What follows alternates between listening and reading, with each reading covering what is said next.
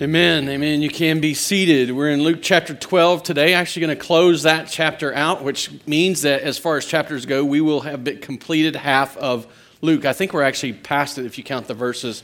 Uh, I don't. I don't do things like that, but uh, I think I've heard that said once um, somewhere along the way. So, so we'll be halfway through Luke, and I know that you'll feel a whole lot better when we are. Uh, Luke chapter 12, going to be in verses 49 through 59, page 871, I think, in the Bibles in the chairs. If you don't have a Bible of your own, that is our gift to you. Take it. Uh, the, the Word of God works, it's powerful. We'd long for you to have it. There are notes on the YouVersion live event. If you have YouVersion on your uh, phone or on your, don't, don't look at Facebook, it's not going to be helpful to you at this point, but, but definitely YouVersion and the notes that are there, uh, you can take home and, and just consider these things through the week. So, all right, so here we are. Uh, we've been in the middle of this long teaching block from Jesus. We've been dealing with it um, uh, really for several weeks now. And, and in the midst of this is this controversy beginning to be seen. And it's, it's a controversy. And in, in fact, if you think about it, most people in our, in our day and age, most people don't like to deal with the reality of the controversy that surrounded Christ. We like to remember the, you know, the, the good Jesus, the one that was healing people and making people happy, and, you know, that, that, that really ultra compassionate Savior that just kind of met people where, they're, where, where they were. Nobody likes to think about the controversy that surrounded him. For, for much of his ministry, I mean, people would flock to him. They came looking and checking him out, seeking to understand him. And when, he, when they'd show up, yes, he would heal them, he would make them better, he would speak to them, he would treat them with compassion and respect, but he also confronted them in their sin. He confronted the false teachings, the false beliefs that they had, and especially for the religious elites of the day the Pharisees, Sadducees, the scribes, you know, uh, these people that were seemingly living as if they had no sin at all, these self righteous people. He was, man, he'd just get downright confrontational with them. Well, you can imagine how they reacted. In fact, we've seen it over these last several weeks that they burred up, you know, they bowed out their chest and they resisted his teaching. But that didn't slow him down. He didn't hide, he didn't draw back from it, he didn't pull away. In fact, what he did was he just got really intentional. Some of the confrontation with the, the religious elites, the, the self righteous people of that day, some of it was direct, and he, he just spoke directly to them. Some of it was indirect, and, and instead of withdrawing from them, he just began to teach his disciples, particularly in particular, he teaches disciples about how they were to live in light of the controversy that was beginning to surround him. Luke chapter 11 ends, and it tells us that the Pharisees and the scribes had begun to seek to trip Jesus up. Like they were testing him, they were saying things, uh, provoking him to say things that they hoped would, would, would just demonstrate that he was a false teacher or that would disqualify him in some way. It never happened. Never, never, never occurred. And so, so he turns and he begins to to speak directly to his disciples, and he begins to teach them in particular while being surrounded by a huge crowd. In fact, Luke chapter 12 opens and it talks about myriads of people, thousands of people, so many people that they were, that they were uh, uh, uh, climbing on one another, stepping all over one another to try to get close to Jesus, to hear Jesus, to, to, um, to, to, to see him. And Jesus speaks directly to his disciples and he teaches them. Don't be like the Pharisees. Don't be hypocritical, greedy warriors that are so committed to your own desires and the establishment of your own kingdom and all that this life has to offer. Instead, and this is, this is a summary, obviously, you can go back and read it yourself. But instead, seek the kingdom of God. Seek the things of God. Seek His ownership and authority in your life. Seek the eternal things, those things that are, that are promised to come because you have followed Jesus. Seek Him first.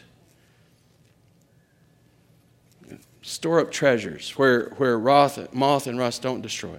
Live for the eternity that's promised to you, not for this temporary moment.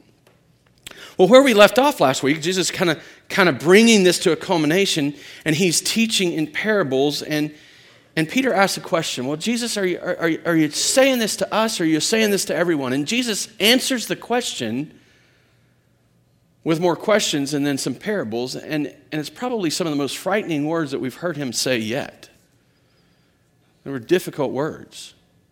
Yes, there's the servant in the master's house who is being saved. And when the servant or when the master returns, the servant is ready, and the master comes in and serves that servant. He, the master comes in and takes on the role of service. And, and, and that servant who is ready when the master comes home, that servant is given all of his possessions, like all, all, that the, all that the master has, he sets him over all of them. Blesses him with this abundance that we all long for and desire. But for those servants who are in the house and connected to the house in some way that are disobedient, and not just disobedient in an ignorant way, but, but literally, he specifically calls out those, those servants who know what's going on, who know, uh, who, who have an understanding, who have been raised up and who are, who are managing the house in some way, who have been blessed with the use of his stuff. These servants who have knowledge of what's going on, but use all of his possessions for selfish gain, to eat, drink, and be merry, and to use it to oppose or to oppress and beat down other people. Those servants, he said, will be cut into pieces and thrown out to be with the unfaithful.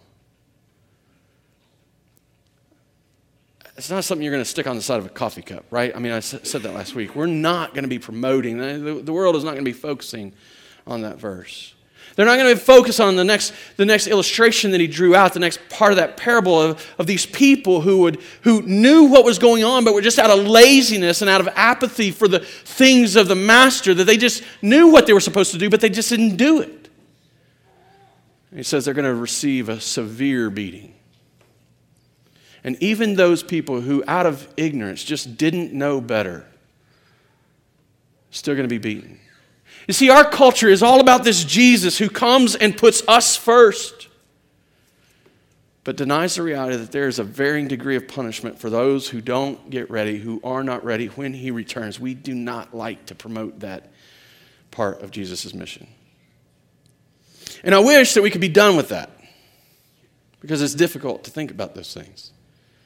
But the reality is, is Jesus, not, Jesus wasn't done with it. In fact, from that place, from that teaching, from that difficult thing for people to hear that the gospel does save, but while it's saving some, it's condemning others, that perspective of the gospel mission that we tend to just brush aside, from that, Jesus begins to teach another seldom talked about perspective. That for, the, for those who are being saved by the gospel, there still is affliction and division to endure. So that's where we're at today. Luke chapter 12, verses 49 through 59. We'll read first through 53. We'll deal with some of these perspectives, and then we'll close out with the last verses. Jesus says in verse 49 I came to cast fire on the earth and would that it were already kindled. That's not going to be a bumper sticker, right? You're probably not going to buy that and stick that on the back of your car next to your little fish with all your little other fishes that represent your children. I came to cast fire on the earth and would that it were already kindled. I have a baptism to be baptized with, and how great is my distress until it is accomplished. Do you think that I came to give peace on earth?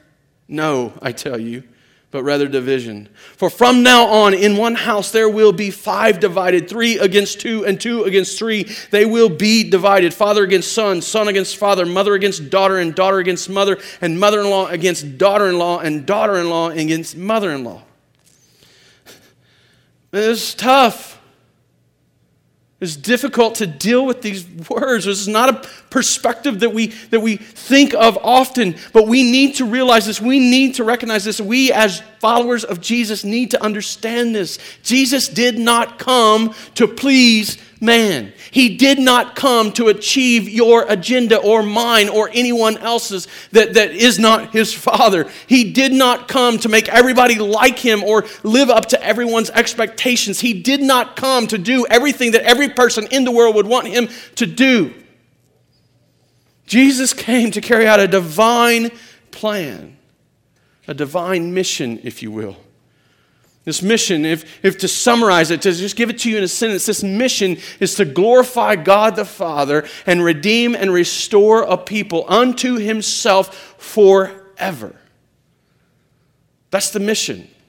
Glorify God the Father and restore and redeem or redeem and restore a people unto himself forever. That's the mission. But even in saying that, in summarizing it in that one sentence, it glosses over the fact that it is so multifaceted and there's so many, so many details that intrinsically work together in that that we miss a lot of what the gospel mission entails. In fact, over and over, we see it in the scripture, we see it in the gospel records where Jesus is telling us why he came. All of them would speak to this larger, broader idea, this larger, broader summary of the gospel. But they get to the specifics. They, they help us see the facets in the, in the gem that is the, the gospel.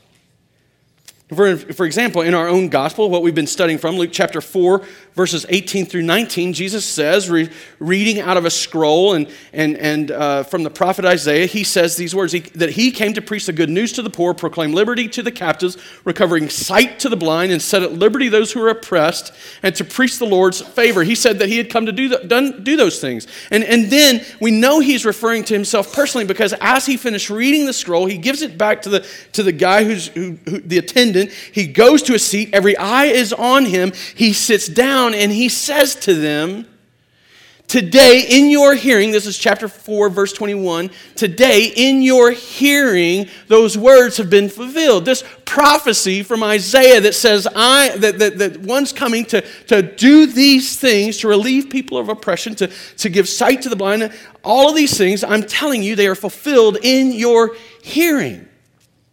So he's saying, I've come to do these things, and by the way, I'm coming to fulfill the prophecies that all of you have been expecting to be, be fulfilled. I'm the one.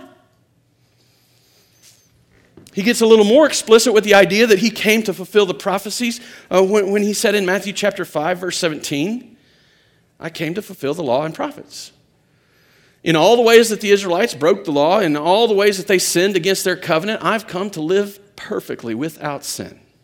I'm going to do all I'm supposed to do and not do anything I shouldn't. And by the way, every prophecy that's been made about the coming Messiah is going to be fulfilled in me in my first advent or in my second. He, he, he says in, in John 10, 10, 1 that we all, this is one that gets slapped on the coffee mugs all the time. I've come to they might have my, that they might have life and have it more abundantly. Oh, that sounds really good. That's one we like to throw that. We throw that around all the time. I'm supposed to have the abundant life. That's why Jesus came. Luke 19:10 he says that he came to seek and to save the lost and Matthew 20 28 he gives us two perspectives that he came not to, to, not to be served but to serve and that he came to give his life as a ransom for many. All aspects, all facets of this gospel mission that can be summarized in this one sentence. And as difficult as it might be for us to consider, as a result of his work and as a result of his presence and, and him bringing the gospel, that there is a reality that while people are being saved by the gospel, some are being condemned. And while we exist on this planet, as a result of the gospel, we will face both afflictions and division. Jesus' mission ends in universal and eternal peace for true Christians. But until he returns, until he returns, we must be prepared to endure affliction and division. Let's just work our way through these, these four verses real quickly, just so you see them in their context. I came to cast fire on the earth and would that it were already kindled. That just is another way to say how I wish it were already kindled. I came to cast fire on the earth. And there's a lot of discussion. Was one of the places I wrestled with this passage this week, trying to understand what that fire was that he was casting. And you hear, I mean, he's like casting it, throwing it on the, throwing it on the earth. I, I, I, wrestled with it. There's a number of different perspectives from interpreters and commentators out there. I, this is where I settled out at. I settled out with, after really wrestling with the context and, and the overall perspective, I settled out with, with a guy named J.C. Ryle about it being afflictions. I think you can kind of see judgments in there, kind of like the, the, the judgments that are going to come at the end and where, where these events happen that reveal the truth about the hearts of men. But I think these, this, this, fire is it, it, it's something that comes that's difficult. I mean, you think of fire and it either consumes things or it refines things. when we think of fire, we think of loss and we think of hurt and we think of pain. Or we think of the blessing of the heat. So, like fire, the afflictions, I believe that that's where we, we should land out with that perspective. I think the afflictions in this life will either refine us or consume us. Everything we face, every difficult struggle and trial we face, is either going to refine us or consume us. If it refines us, it's because we're a believer. If it consumes us, it's because we're trusting in something other than Christ. And just consider it because suffering is the common theme of mankind. Every one of us suffered. This is something we all share. There's not a person in this room that hasn't experienced suffering. Some of you may be in the throes of it even as we speak. If you're not, you can expect to be in it again. People in the world, people all around us, everyone suffers. It's the common theme of man. But consider this for just a second. What if the suffering that He has put in your life was not intended simply to, to squash you, but to actually make you better? I mean, consider this. I mean, just think of, of, of refining silver and gold. You put the metal into the fire, you put the ore into the fire, and as the fire heats it, and as it begins to melt, and as it begins to, to break down, it's not that the gold or the silver burns up, but the impurities burn away. It actually becomes more valuable, it becomes more desirable, it becomes more precious to people. What if? What if these afflictions were meant to refine us? We'll only ever know that.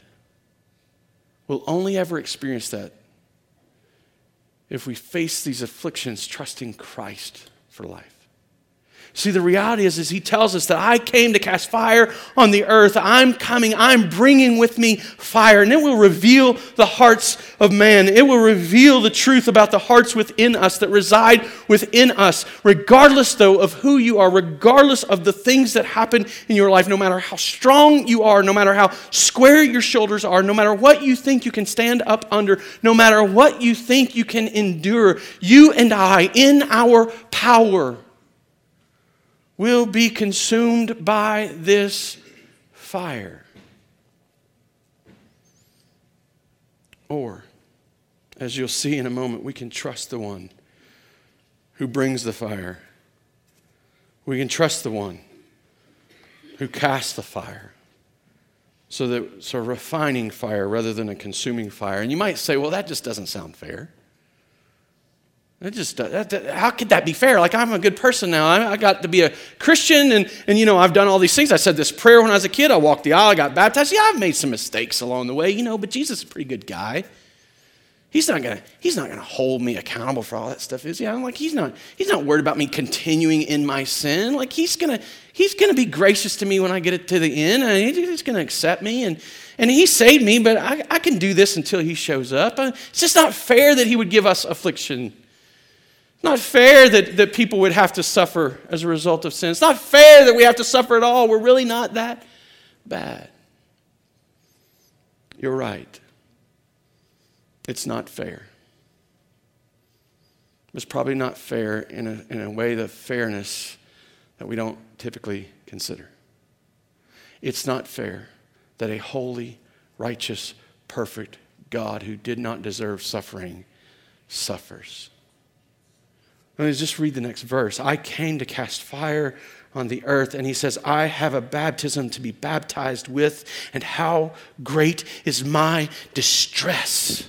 You see, Jesus, the perfect, holy, righteous Son of God, is about to suffer. He is suffering. He is bearing the suffering. He is enduring the stress.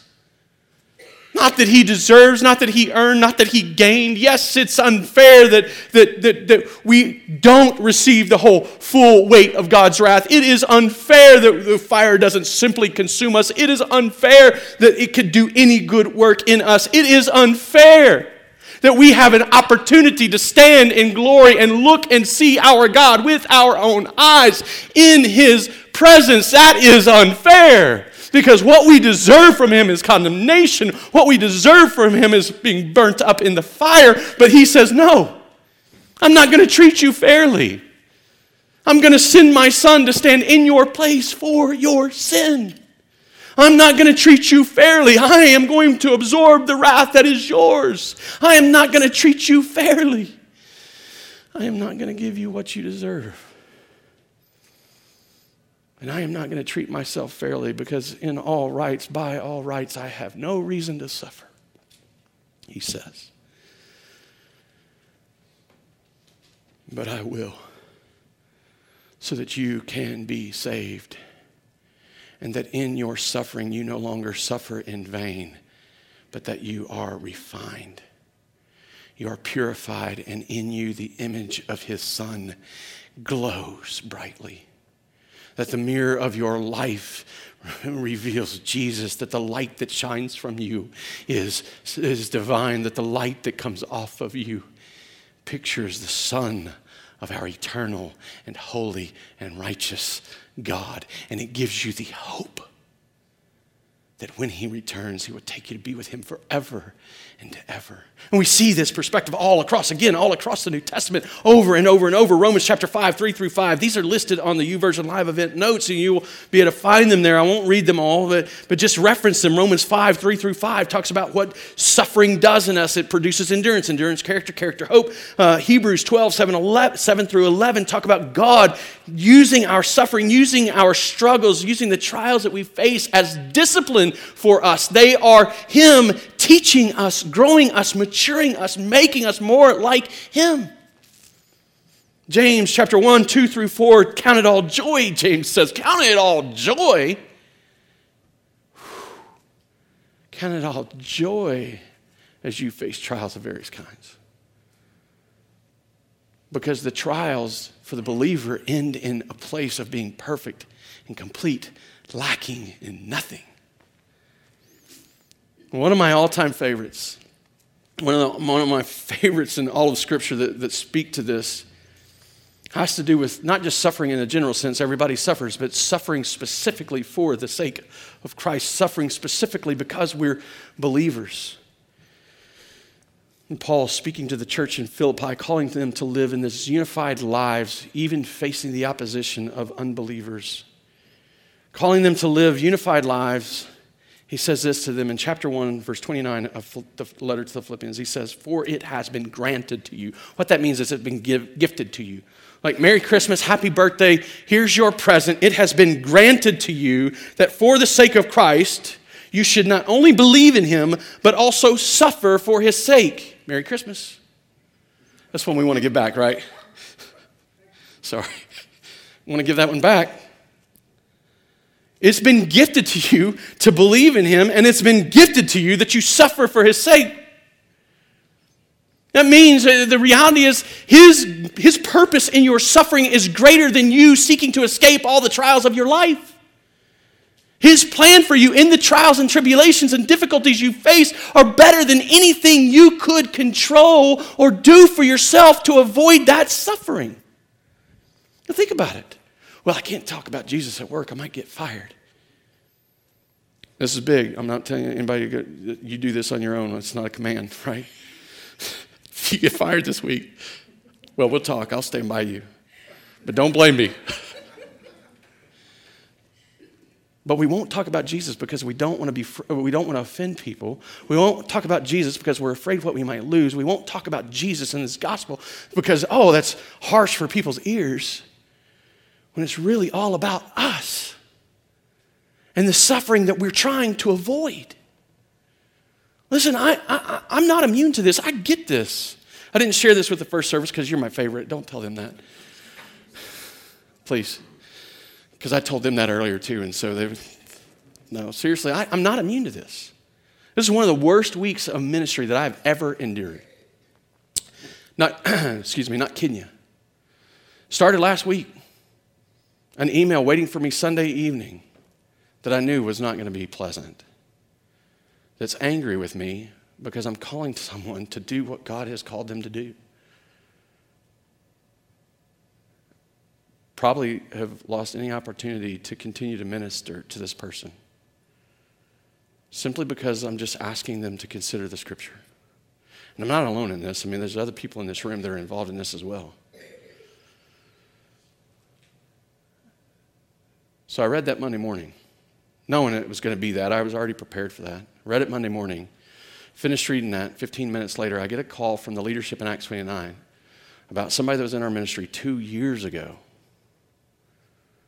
reporting me and the other pastors in this church for what this person deemed to be spiritual abuse, simply because we asked them to consider the truth of the scripture. And it didn't finish. You know, Monday was pretty bad.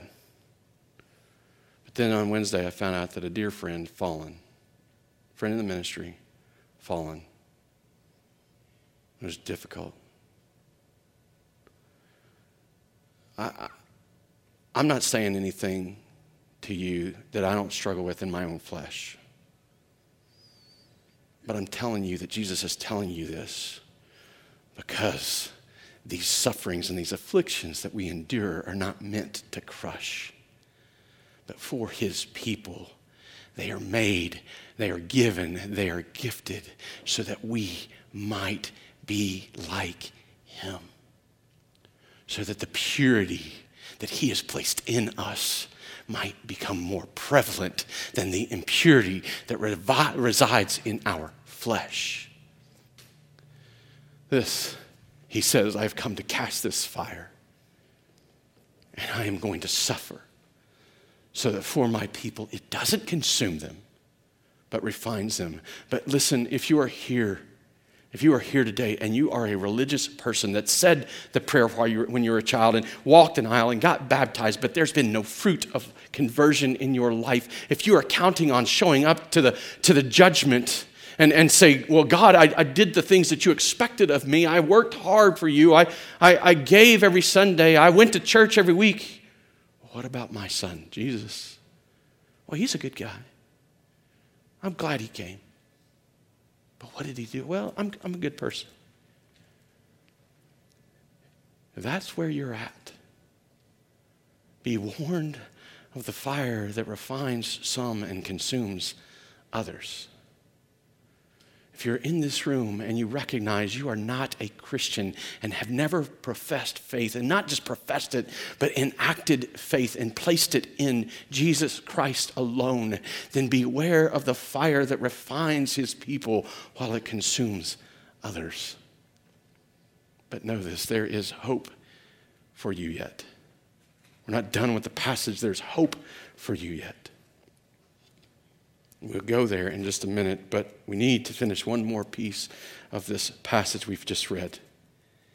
Because he says then, he says, okay, well, I've come to cast fire. I've got a baptism. I'm going to suffer my own suffering so that this fire will be good for you. He says, uh, now, now, do you think that I came to bring peace? And I, I, I, can, I can just almost picture it, you know, in Sunday school, you're just asking a kid, hey, do you think that I came to bring peace? And that's one everybody's going to get right. Like, oh, I, I know that one. Yes. Isn't that what the angel's saying? Isn't that what Zechariah prophesied? Isn't it what he implied when he spoke to people and he said, Your faith has saved you, your faith has healed you, now go in peace? Isn't his ministry about peace? Yes, you came to bring peace. And yet he says, No. No. I came to bring division.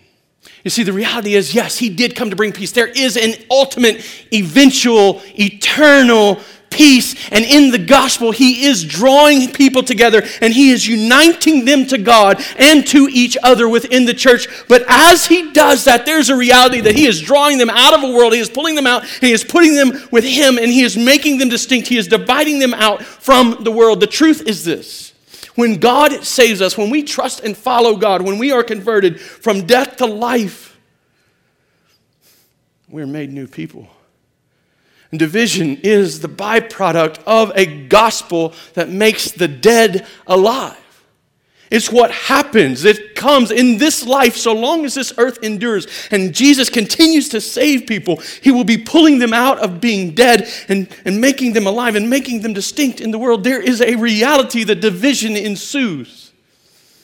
Division is the inherent reality of the gospel doing its work in the life of people in this fallen, sinful world when He saves us, He takes us. Our lives are upside down. And I say they're upside down because God is at the bottom and we're at the top. He takes us and He sets us right side up so that God is at the top and we're at the bottom. He sets us right side up while leaving everyone around us, oftentimes, many people around us, I should say, leaving them upside down.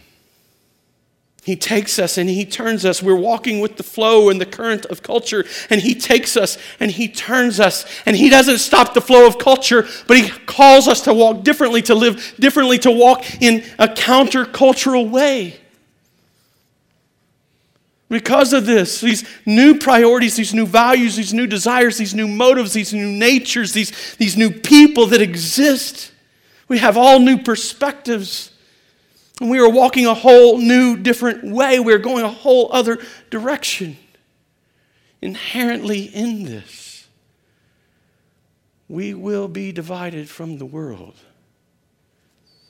As He unites us to the Father and to His people, He will be dividing us, making us distinct in the world. Now, we need to be careful here. There's some nuances we need to make sure we don't miss. And first, I would say that this is God nor his gospel are to blame for division. Jesus says, Yeah, I, can't, I didn't come to bring peace, I came to bring division. But that division exists because it already exists. The division has been the, the, the, uh, another one of those themes or another one of those threads that has run through every life since our fall into sin. You and I, as a people, have never known a life without division because sin divides. It's just not existed this side of heaven. It happened, you saw it happen as early as Adam and Eve. They see they're naked and without shame, and then sin, and all of a sudden they got to cover up. In the very next chapter, uh, Cain is killing Abel. The reality is they're not waiting for the gospel to come into the world. They're not waiting for the gospel to be proclaimed. They're not waiting for, for God to send his son and then going to divide. They are just divided. And when God comes in and changes you, he's not, he's not making the world different, He's making you different. You no longer fit. But is He to blame for that? No. Sin is to blame for that. I appreciate J.C. Ryle here. He says this He says, Let us never be moved by those who accuse the gospel of being the cause of strife and divisions on the earth. Such people only reveal their own ignorance when they speak like this. The gospel is not to blame. So let's not go place some blame on God. And if God didn't save me, then I wouldn't be divided from the world, but you'd be divided in the world because you're still a sinner. You'd just be divided for all kinds of different reasons, living a lie, trying to cover it all up, and trying to make believe that you're not divided. It's happening all around us as we speak. The gospel is not to blame, but rather man's corrupt heart. So, God nor his gospel are to blame for division. The next thing I would point out is this is not a call to isolate from the world. When God called us into life, when he made us alive, when he made us new people, when he saved us, when we heard the gospel and we trusted Christ and we were converted and given life, God didn't say, go move away from all the lost people you know. He didn't say, go be in a monastery or live in a nunnery. I don't know what that's called. Maybe it's a nunnery. Don't, don't isolate. We're not called to be in our own neighborhood with walls built up around us so that nobody can touch us and we can't touch anybody else. Since we've been called into life, we have also been called to be in this world, but not of this world. The truth is, God has left you here so that your light will shine here. Your workplace, your neighborhood, the, the, the, places that you inhabit, they are places that have been reached by the gospel because you are there. And he put you there so that the gospel proclamation and presence would be there. Not so that we could establish a kingdom, not so that our kids could have the best schools, not so that, so that we could uh, make life easier on ourselves. He put us here so that we'd be in the world, but not of the world, even as a distinct and divided people among the world.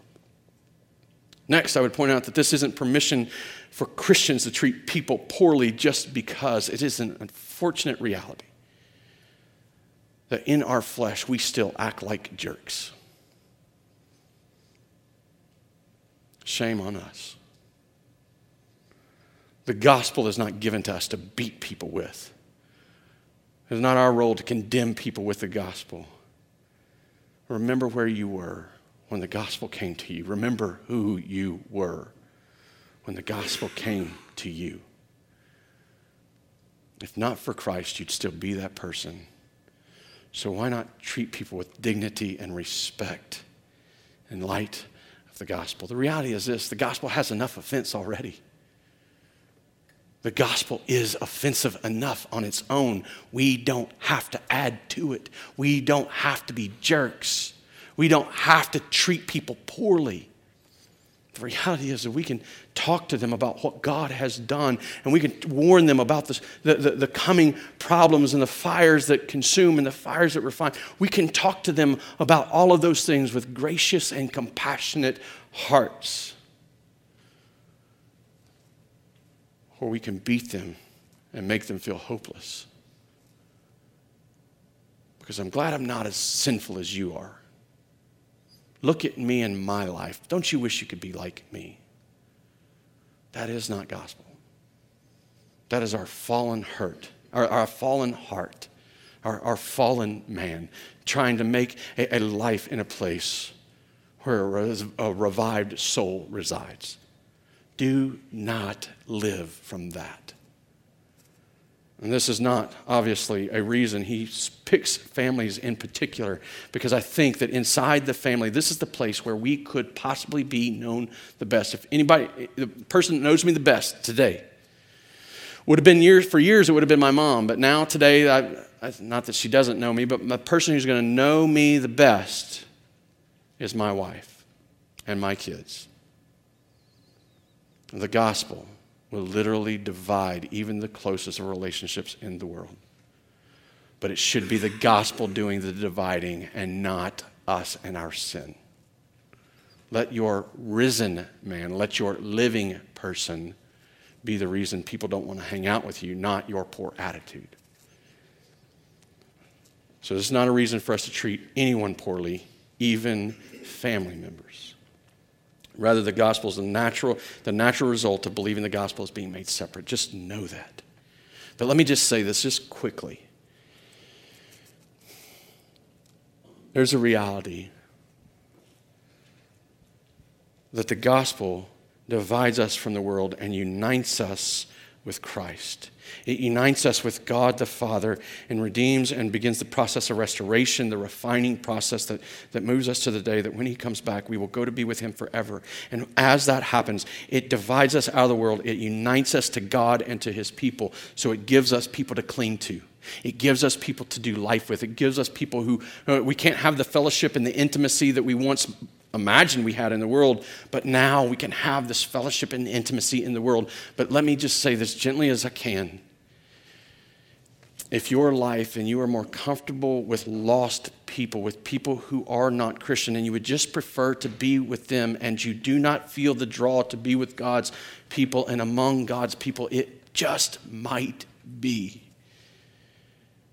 that you've never been made distinct in the world. Now, I don't know. I don't know your heart. I just want you to, I want you to wrestle with this passage. I want you to deal with the realities of what he says.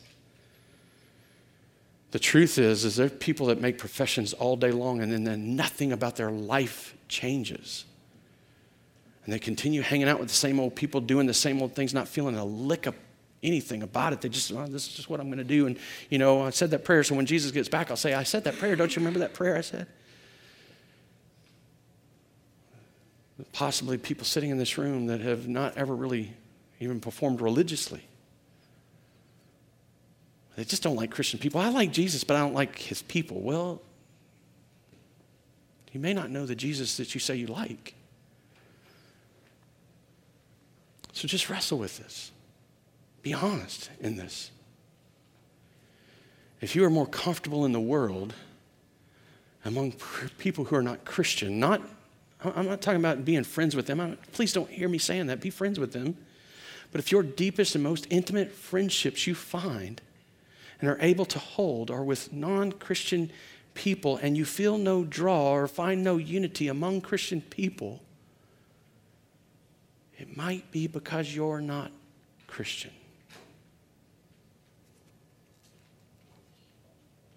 But there is hope for you yet. And I'm thankful that we get to deal with that now. And Jesus keeps teaching. It says, He also said to the crowds, this is verse 54. We'll keep reading. He also said to the crowds, now, I want you to notice there's an obvious audience change here. So, so here he's talking to his disciples. Peter's not sure who he's talking to. He asks the question. Jesus is like, oh, well, it's, it's got application for everybody, but specifically, I've been speaking to my disciples, but there's application for everyone here. But now he turns his attention to the crowds. When you see a cloud rising in the west, you say at once, A shower is coming, and so it happens. And when you see the south wind blowing, you say, There will be scorching heat, and it happens. You hypocrites, you know how to interpret the appearance of the earth and sky, but why do you not know how to interpret the present time? I would just give you this piece of advice. If you're seeking to evangelize someone, don't start with hypocrites. Jesus could do that because he's Jesus, but I wouldn't, that's just not where I would encourage you to start. You hypocrites, you know how to interpret the appearance of earth and sky, but why not? Why do you not know how to interpret the present time? And why? Why do you not judge for yourselves what is right? As you go with your accuser before the magistrate, make an effort to settle with him on the way, lest he drag you to the judge and the judge and the judge hand you over to the officer and the officer put you in prison. I tell you. I tell you. You will never get out until you have paid every last penny. See, the fire consumes until there's nothing left to burn. You'll never get out until you've paid every last penny. This audience change. I think what happens is so Jesus is teaching his disciples and he's helping them see that they, as his people, are going to endure affliction and division, even as respondent, as a people who are faithfully trusting and following Jesus. They are going to deal with this. But now he turns and he becomes evangelistic. He begins to speak to the crowds. And yes, this is true. I've come to bring division. I've come to cast fire. I have got this baptism to go through. But this is for you too, he says. I think his intention is to become evangelistic and call people to understand something deeper, something more. To, to take their eyes off of their temporary existence, to, to look away from the things of this world. I think he's helping them see that his mission provides hope for them as well. See, Jesus' mission makes clear that he is the Savior that we need. We will trust and follow him. Will we trust and follow him and help others trust and follow him. He says the reality is this is no different than reading the this is no different than, than predicting the weather. It's as simple as predicting the weather. So, so I think it was Tuesday night. I walk out and or it's Tuesday afternoon. I walk out, it's dusk, and I, I walk out, and out in the northwest there is dark, ominous, nasty looking clouds, like the kind of clouds you expect to start hearing tornado sirens at and stuff like that. It was nasty looking. And I went out there and I was like, whoo, a storm's coming. So that night is Tuesday night. The band has practice. My wife is in, in the band, so she's here at practice. We don't leave. It's about, I think, probably 8 or 8.30 we get out of here. And it is pouring rain. But I wasn't surprised. Now, we decided not to go to the gym because nobody likes to go to the gym in a storm, right? It's a good reason not to go to the gym. So we didn't go to the gym. But it was a storm. We weren't, I wasn't surprised by it because I'd seen the clouds coming. I knew a storm was, was on its way. I knew there was a reason not to go to the gym. So we didn't go to the gym. On the way home, it was so bad. So bad that uh, it, it was hard to see the road in front of us. We were in separate cars, and at one point, she's ready to pull over. Just as she's about to pull over and onto a side street, lightning strikes a pole that's next to sparks are flying. It's crazy, but not surprised because I knew the storm was coming. He says, All you got to do is interpret your times that way. Interp- interpret the current times. Now, let's just do that. I mean, we, we don't even have to put ourselves back in that day because the same things that they've been dealing with, we're still dealing with. None of that's changed. Sickness and death, still here. Still struggle with it. we don't have as much control or much power to heal ourselves as we certainly like to. Eventually, we're all going to die. And when we get sick, have you heard of some of the side effects of the, the, the medicines that we take? It's terrible. They'll kill you. For something else, you'll be healed of this one thing, but you'll die because of this other. Chemotherapy, eh, I mean to make fun of this. My dad is dealing with chemotherapy, chemotherapy himself, so I'm not trying to make light, but I've known people that have died because on chemo they got so weak that they got sick of something else and they couldn't get better and they died. Because chemo is poison. We're trying hard to extend our lives and we can't do a thing about it. How about, how about these searches for identity and the ways that we struggle with desiring to, to, to, know who we are and, and dealing with the anxiety and depression and worry. We know they dealt with it then because Jesus addressed it. Don't be anxious. It's interesting to me, though, as far as we've come, as much advancement has occurred in this world, and as much technology we have at our disposal, we are more anxious and depressed and fighting to understand who we are than people in undeveloped countries in the world. There's nothing we can do about it. There's nothing in our own power and in our own might. And the more we depend on ourselves, the worse it gets. How about how we treat one another for just an example?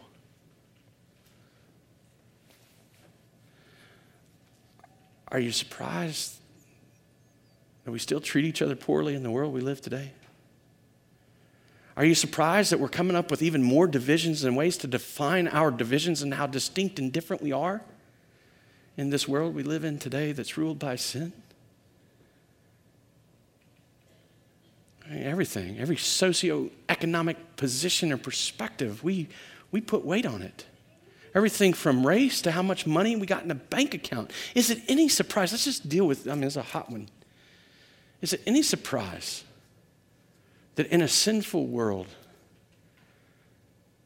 that we treat each other poorly because the color of our skin or the way we express ourselves ethnically.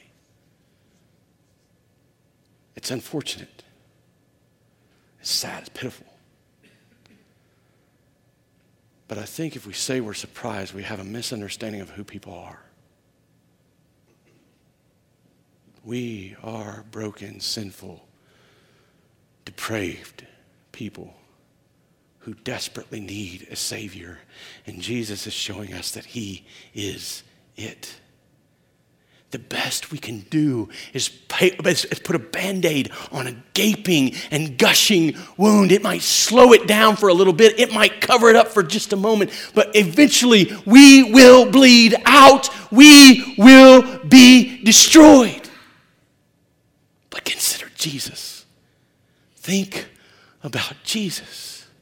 Everything he did was restorative. Everything he did was putting things back together, re, uh, re, re um, not reimagining, but re, restoring, repairing the image of God in his creation. He made the blind see, the deaf hear, the lame walk, the dead live. He healed people in their minds. He cast demons out of them. He came to people and forgave them of their sins. He did what nobody else could do, and everything he was about, everything that he was motivated by, every function that he served, brought restoration until people rejected him. And then the division was clear. Count on your band aid over your gaping, gushing wound, and one day you will not have enough blood to keep bleed, uh, to continue bleeding or breathing. The fire one day will come and destroy you. The storm at some point that you see raging will roll over you. Are you ready? See, the thing is this listen, the thing is this the things that we're trying in this world are not working but the gospel, the power of Jesus Christ to glorify his Father and redeem and restore a people unto himself forever. The gospel will, and it does. Quit trying to fix your life. Quit, quit, quit depending on your own power and your own might. And trust in the one who has fixed your life and given you the hope of eternity. Christian, that's what he's calling you to. Don't seek the things of this world. Don't live for the temporary uh, uh, fulfillment. Don't give yourself to the pursuit of things that rot and fade. Live for eternity. Make him preeminent and primary in your life. Yes, there will be affliction, but they will refine you. Yes, there will be division, but, but, but He will use you in the midst of it to call people out of their sin and to be one of His people. A non Christian, be warned. Every, every circumstance in this world around you is showing you that we are not capable of fixing our deepest problems or satisfying our deepest desires. They're indicating a storm that is coming. Non Christian, whether you are religious and never really trusted, or whether you've never even understood what it means to trust Him, non Christian, there's still hope for you yet. And I think that's exactly what he, de- what he depicts in the next passage, the next parable. There is an accuser.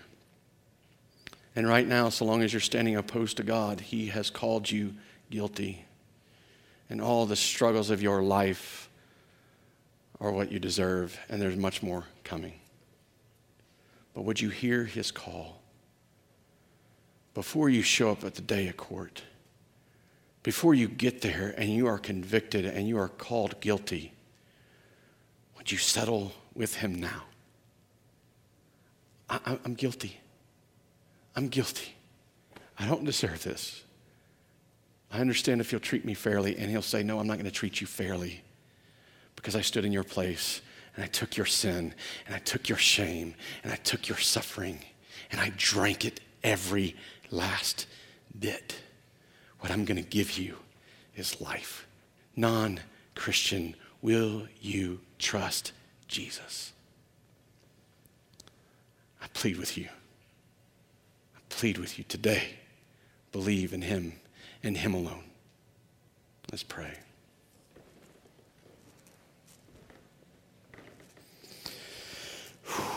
Father, I confess my own failures, my own weaknesses, and you know my struggles, temptations, even not looking to you in the midst of very difficult days.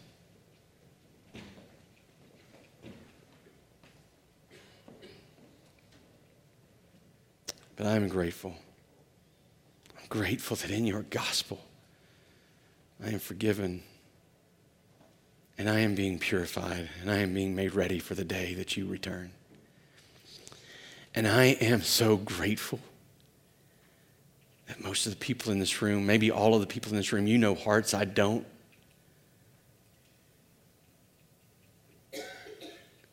But that there's people in this room that are there with me. And we're standing together, united, even as we have been divided out from the world. Able to stand together, bear burdens together, uh, walk together, encourage one another, love one another, serve one another, ensure that we have each other. Grateful, grateful that as we experience division now, we know that there is coming a day when there will be nothing but peace. I'm praying, Father, I would ask even now that your Spirit would deal with the hearts of any here who might not be believing. Beyond something that they did as a kid, beyond something that they think that they can do to make you impressed with them, beyond their own flesh and the lies that we tell ourselves, Father, would you deal with them now? Show them their sin, call them to repent, and make them alive pray these things in Jesus' name. Amen.